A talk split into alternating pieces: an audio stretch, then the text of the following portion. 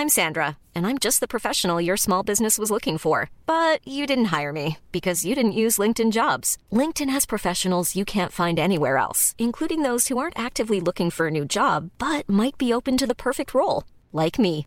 In a given month, over 70% of LinkedIn users don't visit other leading job sites. So if you're not looking on LinkedIn, you'll miss out on great candidates like Sandra. Start hiring professionals like a professional. Post your free job on linkedin.com/people today.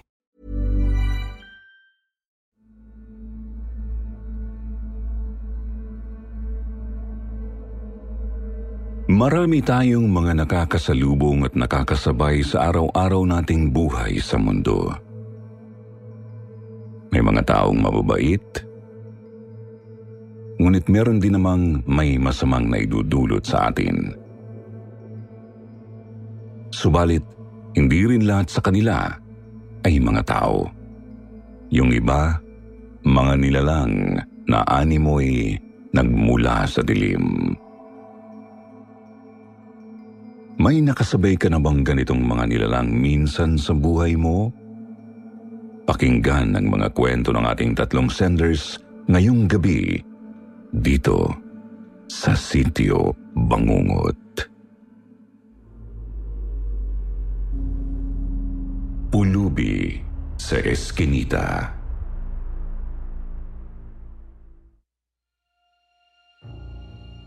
Good evening, Sir Jupiter. Kumusta po kayo? Ako po si Cristel ng Tagig. 23 years old at isang accountant sa isang mall. Sumulat ako sa inyo para i-share ang isang karanasang talagang nagmarka ng matinding kilabot sa kalooban ko. Mabuti naman po akong tao, kaya hindi ko alam kung bakit ganoon ang isinukli ng isang pulubing minsan kong binigyan ng limos. At hindi ko rin alam kung anong klasing nilalang ba talaga siya.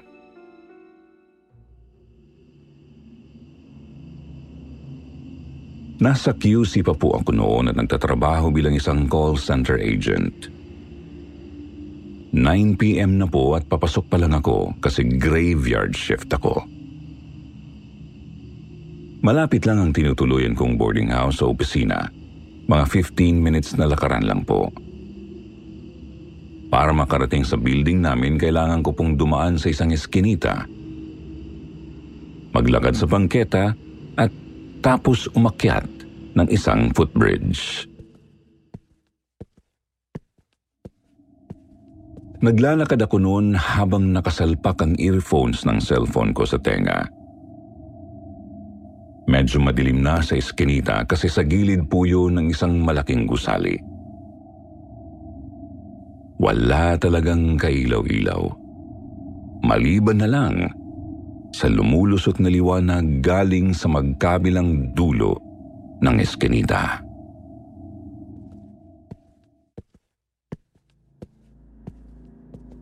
Habang naglalakad, may nakita akong isang matandang nakaupo sa may gilid. Lalaki siya. Tapos payat na payat at medyo maliit ang katawan. Nang makalapit ako sa kinauupuan niya, bigla siyang naglahad ng palad at nanghingi ng limos. Pangkain lang daw. Ako naman na maawain talaga sa mga ganon, dumukot agad ng singko sa bulsa ko at inilagay sa palad niya. Kahit madilim, naaninag ko ang malapad niyang ngiti sa akin. Tapos ay nagpasalamat siya. Pangkaraniwan lang naman ang ganong tagpo kapag nagbibigay ka ng limos sa isang pulubi kaya hindi ko gaanong binigyang kahulugan at nagpatuloy na sa paglalakad. Nang makalusot ako sa bukana ng eskinita, nilakad ko naman ang bangketa. Medyo malayo pa roon ang footbridge na tatawirin ko. Sa ilang minuto kong paglalakad may nakita akong isa na namang pulubi sa tabi ng daan. Ganoon din po, isang matandang lalaki na payat na payat at medyo maliit ang katawan.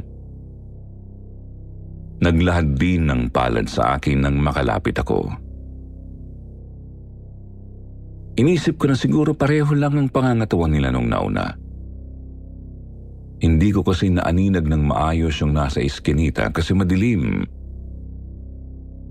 Pero yung ikalawa, kita kong nakasuot siya ng kupas at madungis na dilaw na t-shirt. Tsaka butot balat talaga kung titignan. Lubog pa nga ang pisngi dahil sa pagkapayat at lubog din ang mga mata.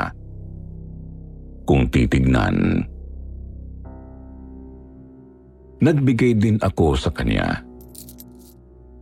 Limang puro piso kasi naubusan na ako ng singkong buo. At kagaya nung una, napakalapad din ng ngiti sa akin nung matanda. Saka nagpasalamat. Kita ko yung nangingitim niyang mga ngipin nang ngumiti siya sa akin. Sa di malamang dahilan, Nakaramdam na ako ng bahagyang kilabot noong oras na yon.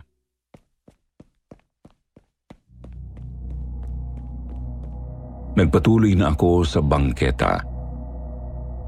Medyo mabilis ang lakad ko kahit di pa naman ako malilate. Pero pakiramdam ko kasi kailangan ko nang makarating agad sa loob ng building namin. Kumakabog na yung dibdib ko. Dali-dali akong umakyat sa footbridge at natigilan nang makita ko ulit ang pulubi sa taas. Ganun pa rin po ang itsura niya, Sir Jupiter. Matandang lalaki na payat na payat at medyo maliit ang katawan.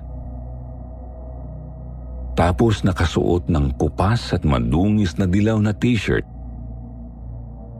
At hindi yun simpleng kamukha lang ng nauna kasi sigurado akong siya talaga yun. Nang makalapit ako sa kinauupuan niya, naglahad din po siya ng palad ngunit mabilis akong naglakad at diretso lang ang tingin. Kabadong kabado. Kumakawala na talaga ang puso ko sa kilabot.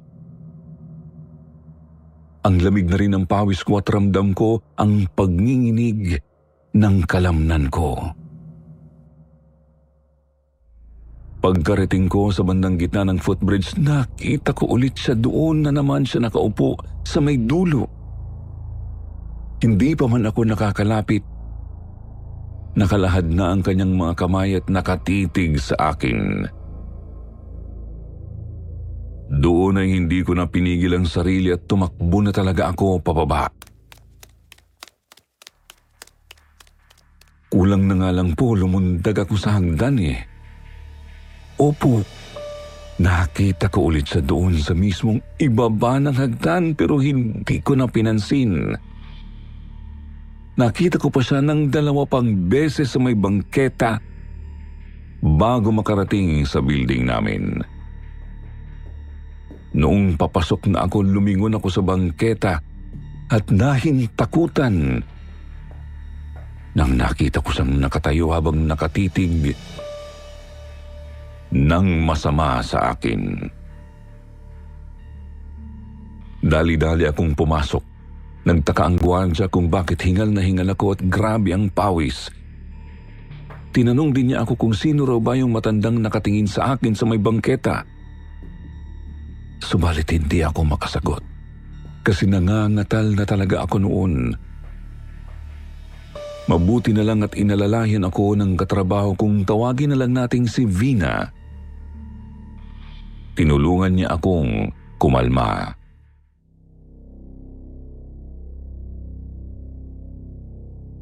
Kinuwento ko kay Vina ang nangyari, Sir Jupiter.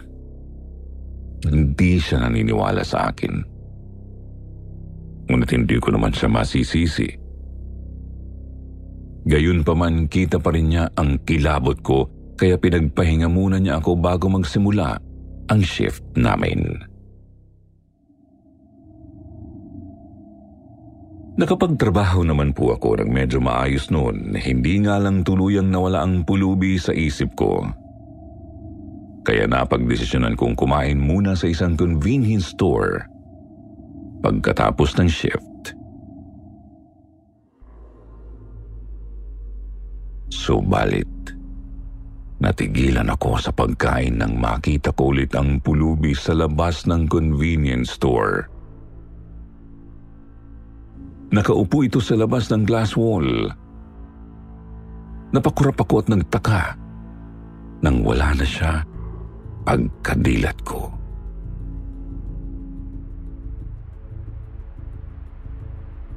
Naisip ko noon baka namalikmata lang ako kakaisip sa matanda. Umaga na rin naman kasi kaya akala ko wala ng mga kung anong maligno kapag ganoong oras.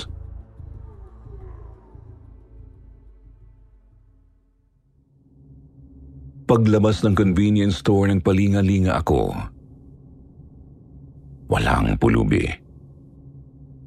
Humugot ako ng malalim na buntong hininga. Saka nang simulang maglakad, pauwi. Maya't maya nga lang akong napapalingon kung saan-saan kasi baka naroroon na naman siya. Napaparanoid na ako. Nakahinga ako ng maluwag kasi wala siya sa footbridge. Wala rin po sa bangketa kaya nagtuloy-tuloy lang ako sa paglalakad. Lumiko papasok ng eskinita at dire-diretsyong naglakad. Subalit, ilang sandali pa. Nakita ko na naman siyang nakaupo sa may eskinita. Doon banda kung saan ko siya unang nakita. Natigilan ako at napalunok ng laway. Nagsimula na namang kumabog ang dibdib ko at lumamig ang pawis ko.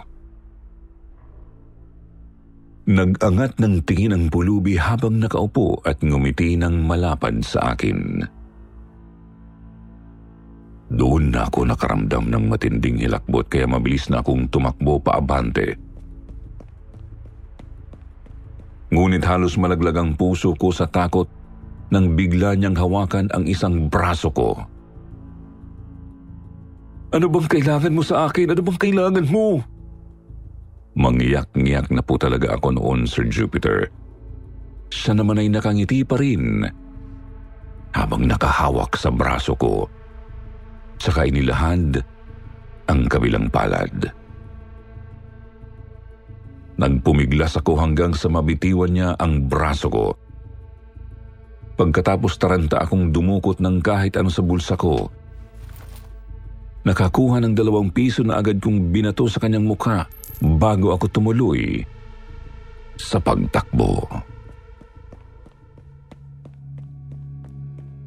Nang makalusot sa likod ng eskinita, nakita ko ulit siyang nakaupo sa gilid ng kalye. Doon ako dumaan sa kabilang dako para hindi niya ako maabot. Dire-diretso lang ang takbo ko hanggang sa makarating ako sa boarding house. Umakyat sa second floor at tarantang binuksan ang kwarto ko. Natagalan pa nga ako kasi nagkandamali-mali na ako sa paglagay ng susi. Pagkapasok agad kong inilak ang kwarto ko. Sumampa sa kama at nagsumiksik sa may sulok. Sir Jupiter, napakagulo ng utak ko noon. Napaiyak na nga po ako dahil sa kilabot eh. Inaisip ko kung ano ba talaga yung matanda? Multo ba siya? Maligno? Aswang? Engkanto o ano? Ano ba ang nagawa ko at bakit niya ako sinusundan? Mali ba na binigyan ko siya ng limos o baka nakulangan siya sa binigay ko?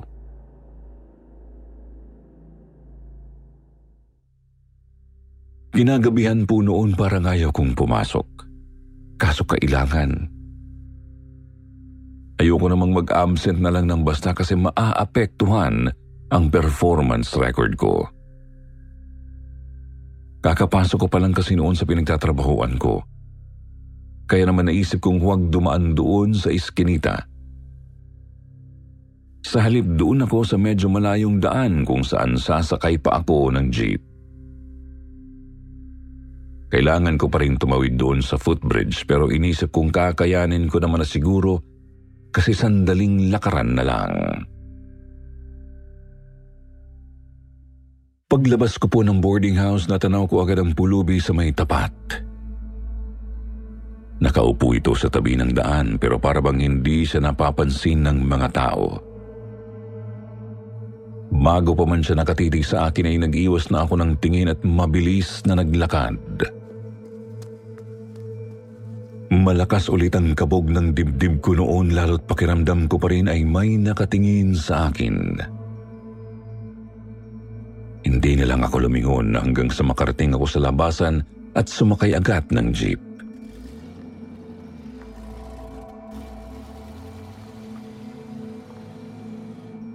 Doon na ako tumingin sakaling dinaanan ko at nakatayo nga ang pulubi sa may kanto. Nakatingin ng masama sa akin. Bagamat di pa rin ako mapalagay, di ko naman nakita ulit ang pulubi hanggang sa makarating ako ng opisina, Sir Jupiter. Inisip ko na lang na sana nga tinantanan na niya ako. Nakakatakot na kasing pumasok at umuwi kung ganoon. Sa kabutihan pala hindi ko na po ulit nakita ang pulubi simula noon. Bagamat hindi na ako ulit dumaan sa iskinita kailanman. Mas pinipili ko na yung malayong daan kahit pa mas hassle ang biyahe. Ang mahalaga, hindi ko na ulit makasalubong ang nasabing pulubi. Sa ngayon, nasa tagig na nga po ako at iba na ang trabaho. Hindi ko nga lang makalimutan ang nasabing karanasan kaya talagang iniiwasan kong dumaan sa kahit saang eskinita. Hindi na rin ako nagbibigay ng kahit ano sa mga pulubi kapag gabi. Labag man sa loob ko kasi gusto ko talagang makatulong sa iba pero ayoko na kasing danasin ulit ang ganoong kababalaghan. At bago ko pa man tapusin itong liham ko, tanong ko lang din po, Sir Jupiter, ano kayang pulubi yun? Ibang nilalang kaya o tao na gumagamit ng kakaibang kakayahan? Sana po mabigyan ninyo ng paliwanag ang karanasan ko. There's never been a faster or easier way to start your weight loss journey than with PlushCare PlushCare accepts most insurance plans and gives you online access to board-certified physicians who can prescribe FDA-approved weight loss medications like Wigovi and Zepbound for those who qualify.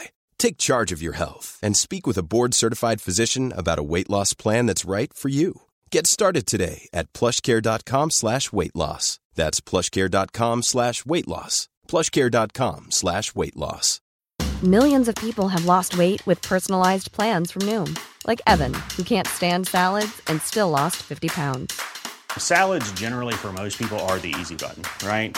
For me, that wasn't an option. I never really was a salad guy. That's just not who I am. But Noom worked for me. Get your personalized plan today at Noom.com.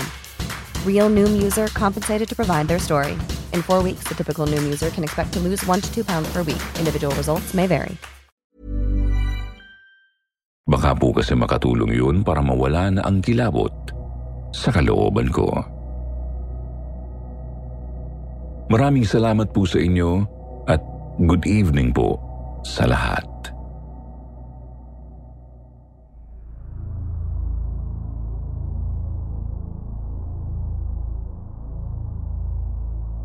Roommate sa ospital.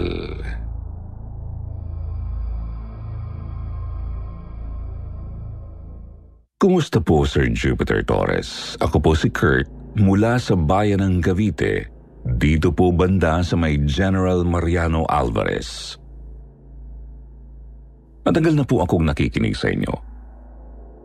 Ngayon naman po ay nais kong ibahagi ang kwento kong ito na naranasan ko sa isang ospital. Nangyari po ito sa kasagsagan ng COVID noong 2020. Ako po ay isang COVID-19 survivor. Pero malala po ang kalagayan ko nang makuha ko ang sakit na yun.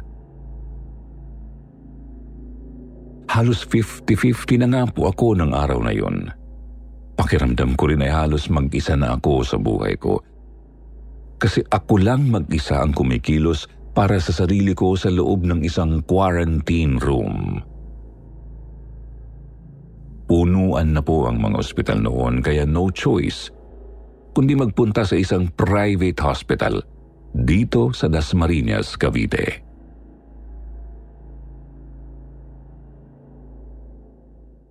Lumipas ang mga araw lalong lumala ang pakiramdam ko. Ang mga doktor ay pumapasok na lamang sa room ko para i-check ako. Isang gabi po, Sir Jupiter, habang natutulog ako. Nagising po ako nang may marinig akong umiiyak na babae sa kabilang higaan. Tatlo po kasi ang higaan sa room na yon at kurtina lang ang nakaharang sa bawat higaan. Pero nagtataka ako kasi ako lang naman mag-isa ang naroroon. Pinilit kong tumayo mula sa aking higaan para tingnan kung sino yung umiiyak. Pero pagtingin ko sa paligid ay wala namang ibang tao. Napakadilim po sa loob, Sir Jupiter, kaya kinuha ko ang cellphone ko upang gamitin bilang flashlight. Dumungaw sa bintana para tingnan ang hallway, pero halos wala ring katao-tao. Humiga na lang ako ulit sa higaan ko pero nagtataka pa rin po ako kung ano yung narinig kong umiiyak na babae. Hanggang sa pinagkibit balikat ko na lang at inisip na baka sa kabilang kwarto lamang yun. Ilang araw at gabi pa po ang lumipas Sir Jupiter, paulit-ulit ko pa rin naririnig ang umiiyak na babae. Isang gabi po noon, November 28, 2020.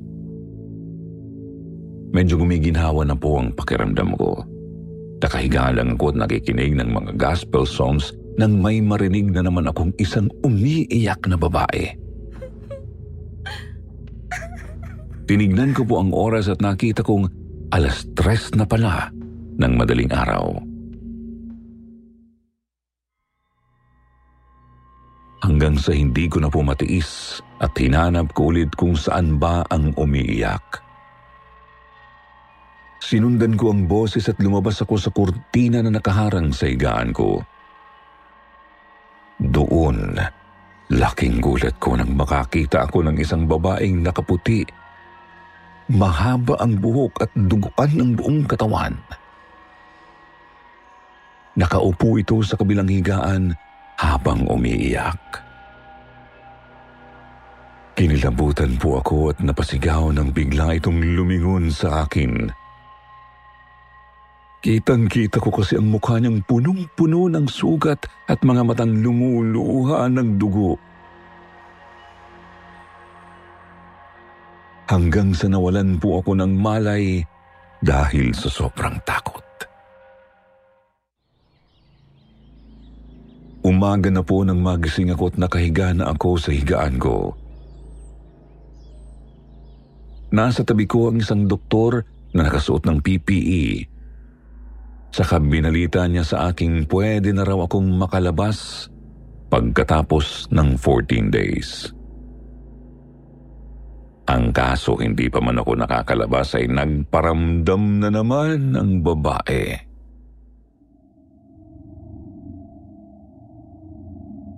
Isang gabi po, Sir Jupiter, habang natutulog ako na panaginipan ko ang babaeng umiiyak.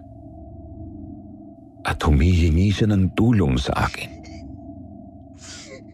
Iyak po siya ng iyak habang sinasabi ang nangyari sa kanya.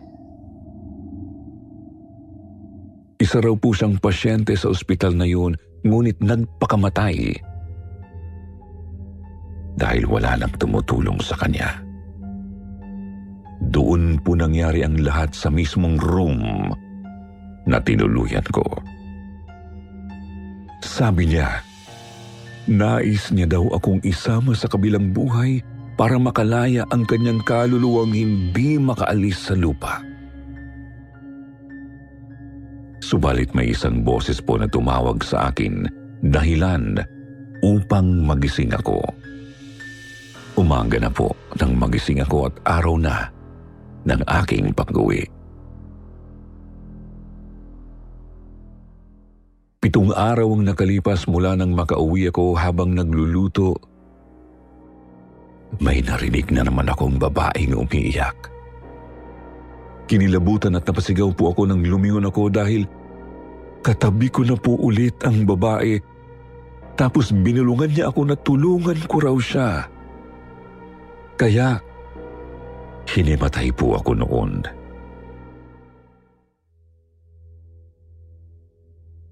Pagkagising ko, katabi ko na ulit ang pamilya ko at tinatanong nila kung ano ang nangyari sa akin. Sinabi ko na lang na sumakit lang ang ulo ko. Ayoko po kasing sabihin sa kanila ang totoo at baka pati sila ay matakot na rin. Gayon pa man noong araw din pong yun pumunta ako ng simbahan para ipabindisyon ang sarili ko at ang bahay namin. Gusto ko rin pong sabihin sa pare ang lahat ng nakikita ko. Matapos po noon, ay wala na akong kababalagang naramdaman, nakita o narinig. Sana kung sino man ang babaeng yun, makalaya na siya sa hirap na dinadanas at tuluyang makarating sa kabilang buhay. Dito ko na lang po tatapusin ang aking kwento. Maraming salamat po Sir Jupiter at magandang gabi sa inyong lahat.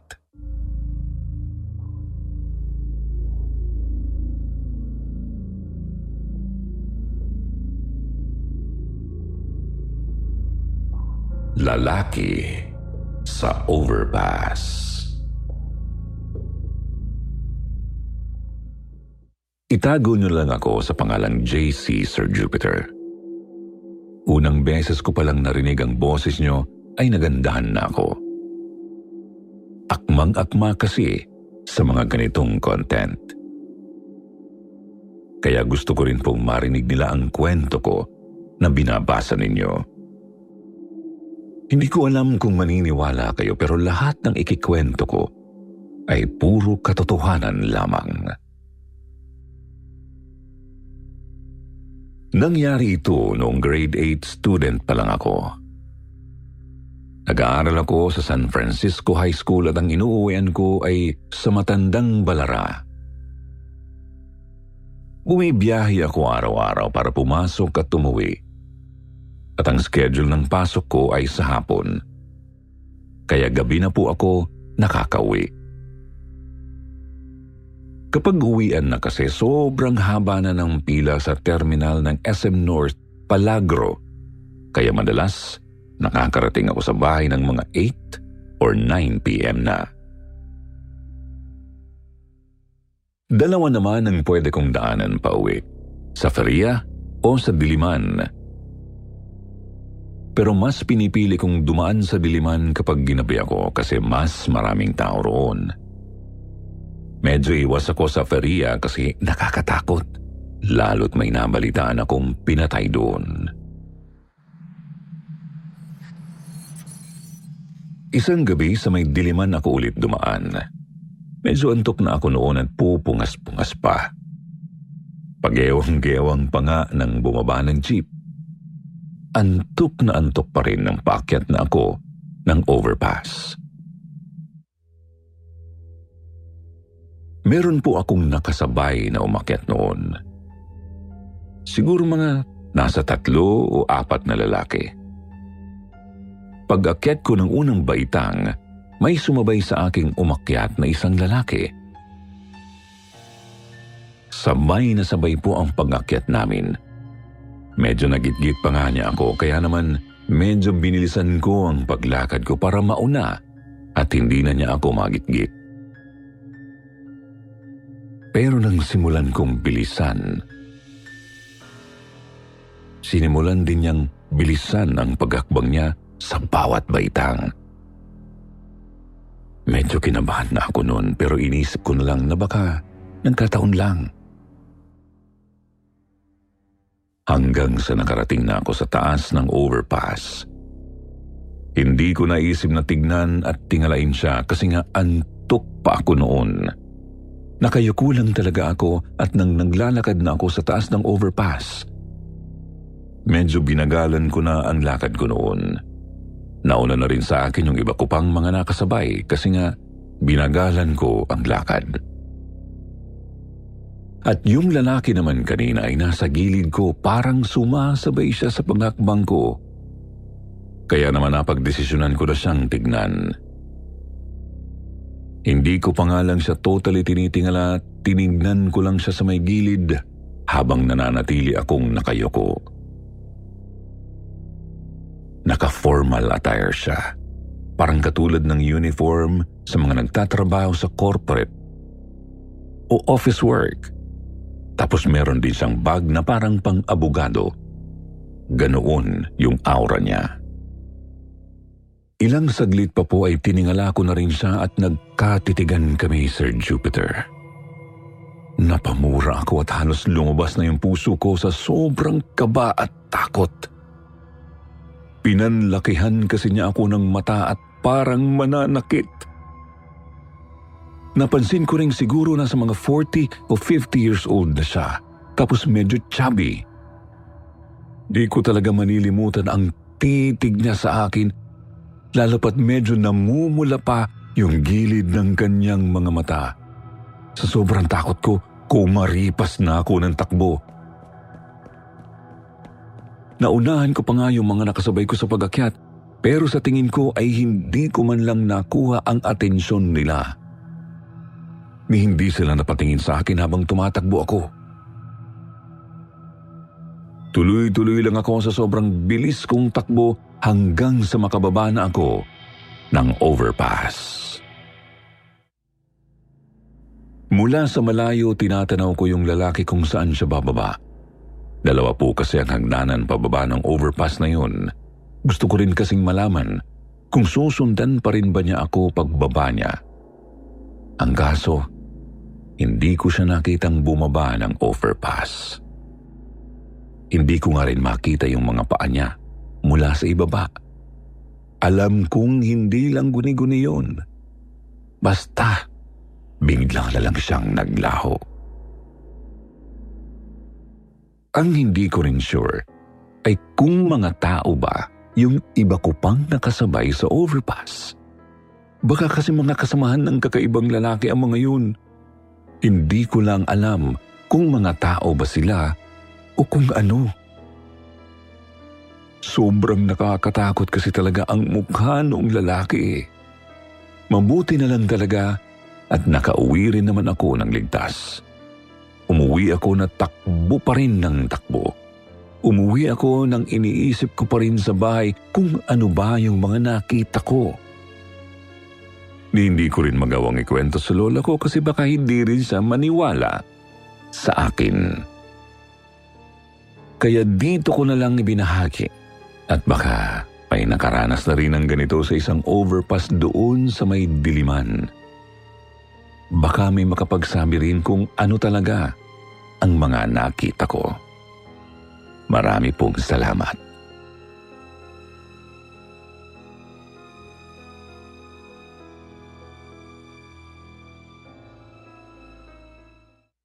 Shout-out portion naman tayo ngayon. Shout-out kay Bobby Onsuego. Euserio from Kuwait. Red Rosal. Colette. Mayumi Makisig. Charlene Warisa. Elmer Ibanez Jr. Church Howard. Darren Navi. Fatma Marie Moralidad. Cheche Gentiles, Nel Atienza, Arcel Daugdaug, Rogelio Parayaw, Lay Mendoza, Jab Raquel at Jen Marcelo. Narito naman ang ilang magagandang comment mula kina Nel Atienza at Arcel Daugdaug. Sabi ni Nel, hinding-hindi po ako.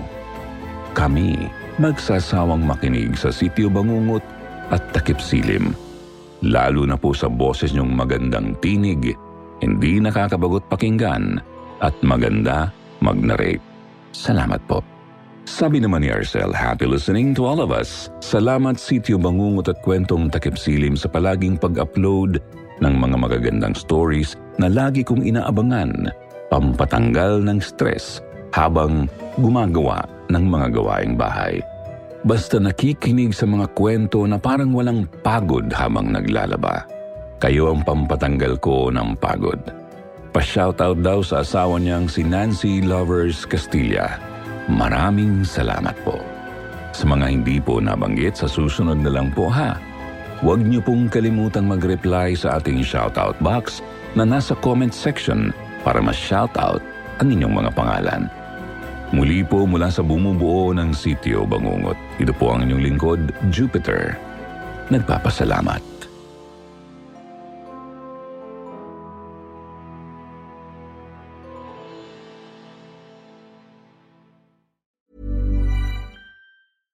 Hey, it's Paige DeSorbo from Giggly Squad. High quality fashion without the price tag. Say hello to Quince. I'm snagging high-end essentials like cozy cashmere sweaters, sleek leather jackets, fine jewelry, and so much more. With Quince being 50 to 80% less than similar brands. And they partner with factories that prioritize safe, ethical, and responsible manufacturing. I love that. Luxury quality within reach. Go to quince.com slash style to get free shipping and 365-day returns on your next order. quince.com slash style.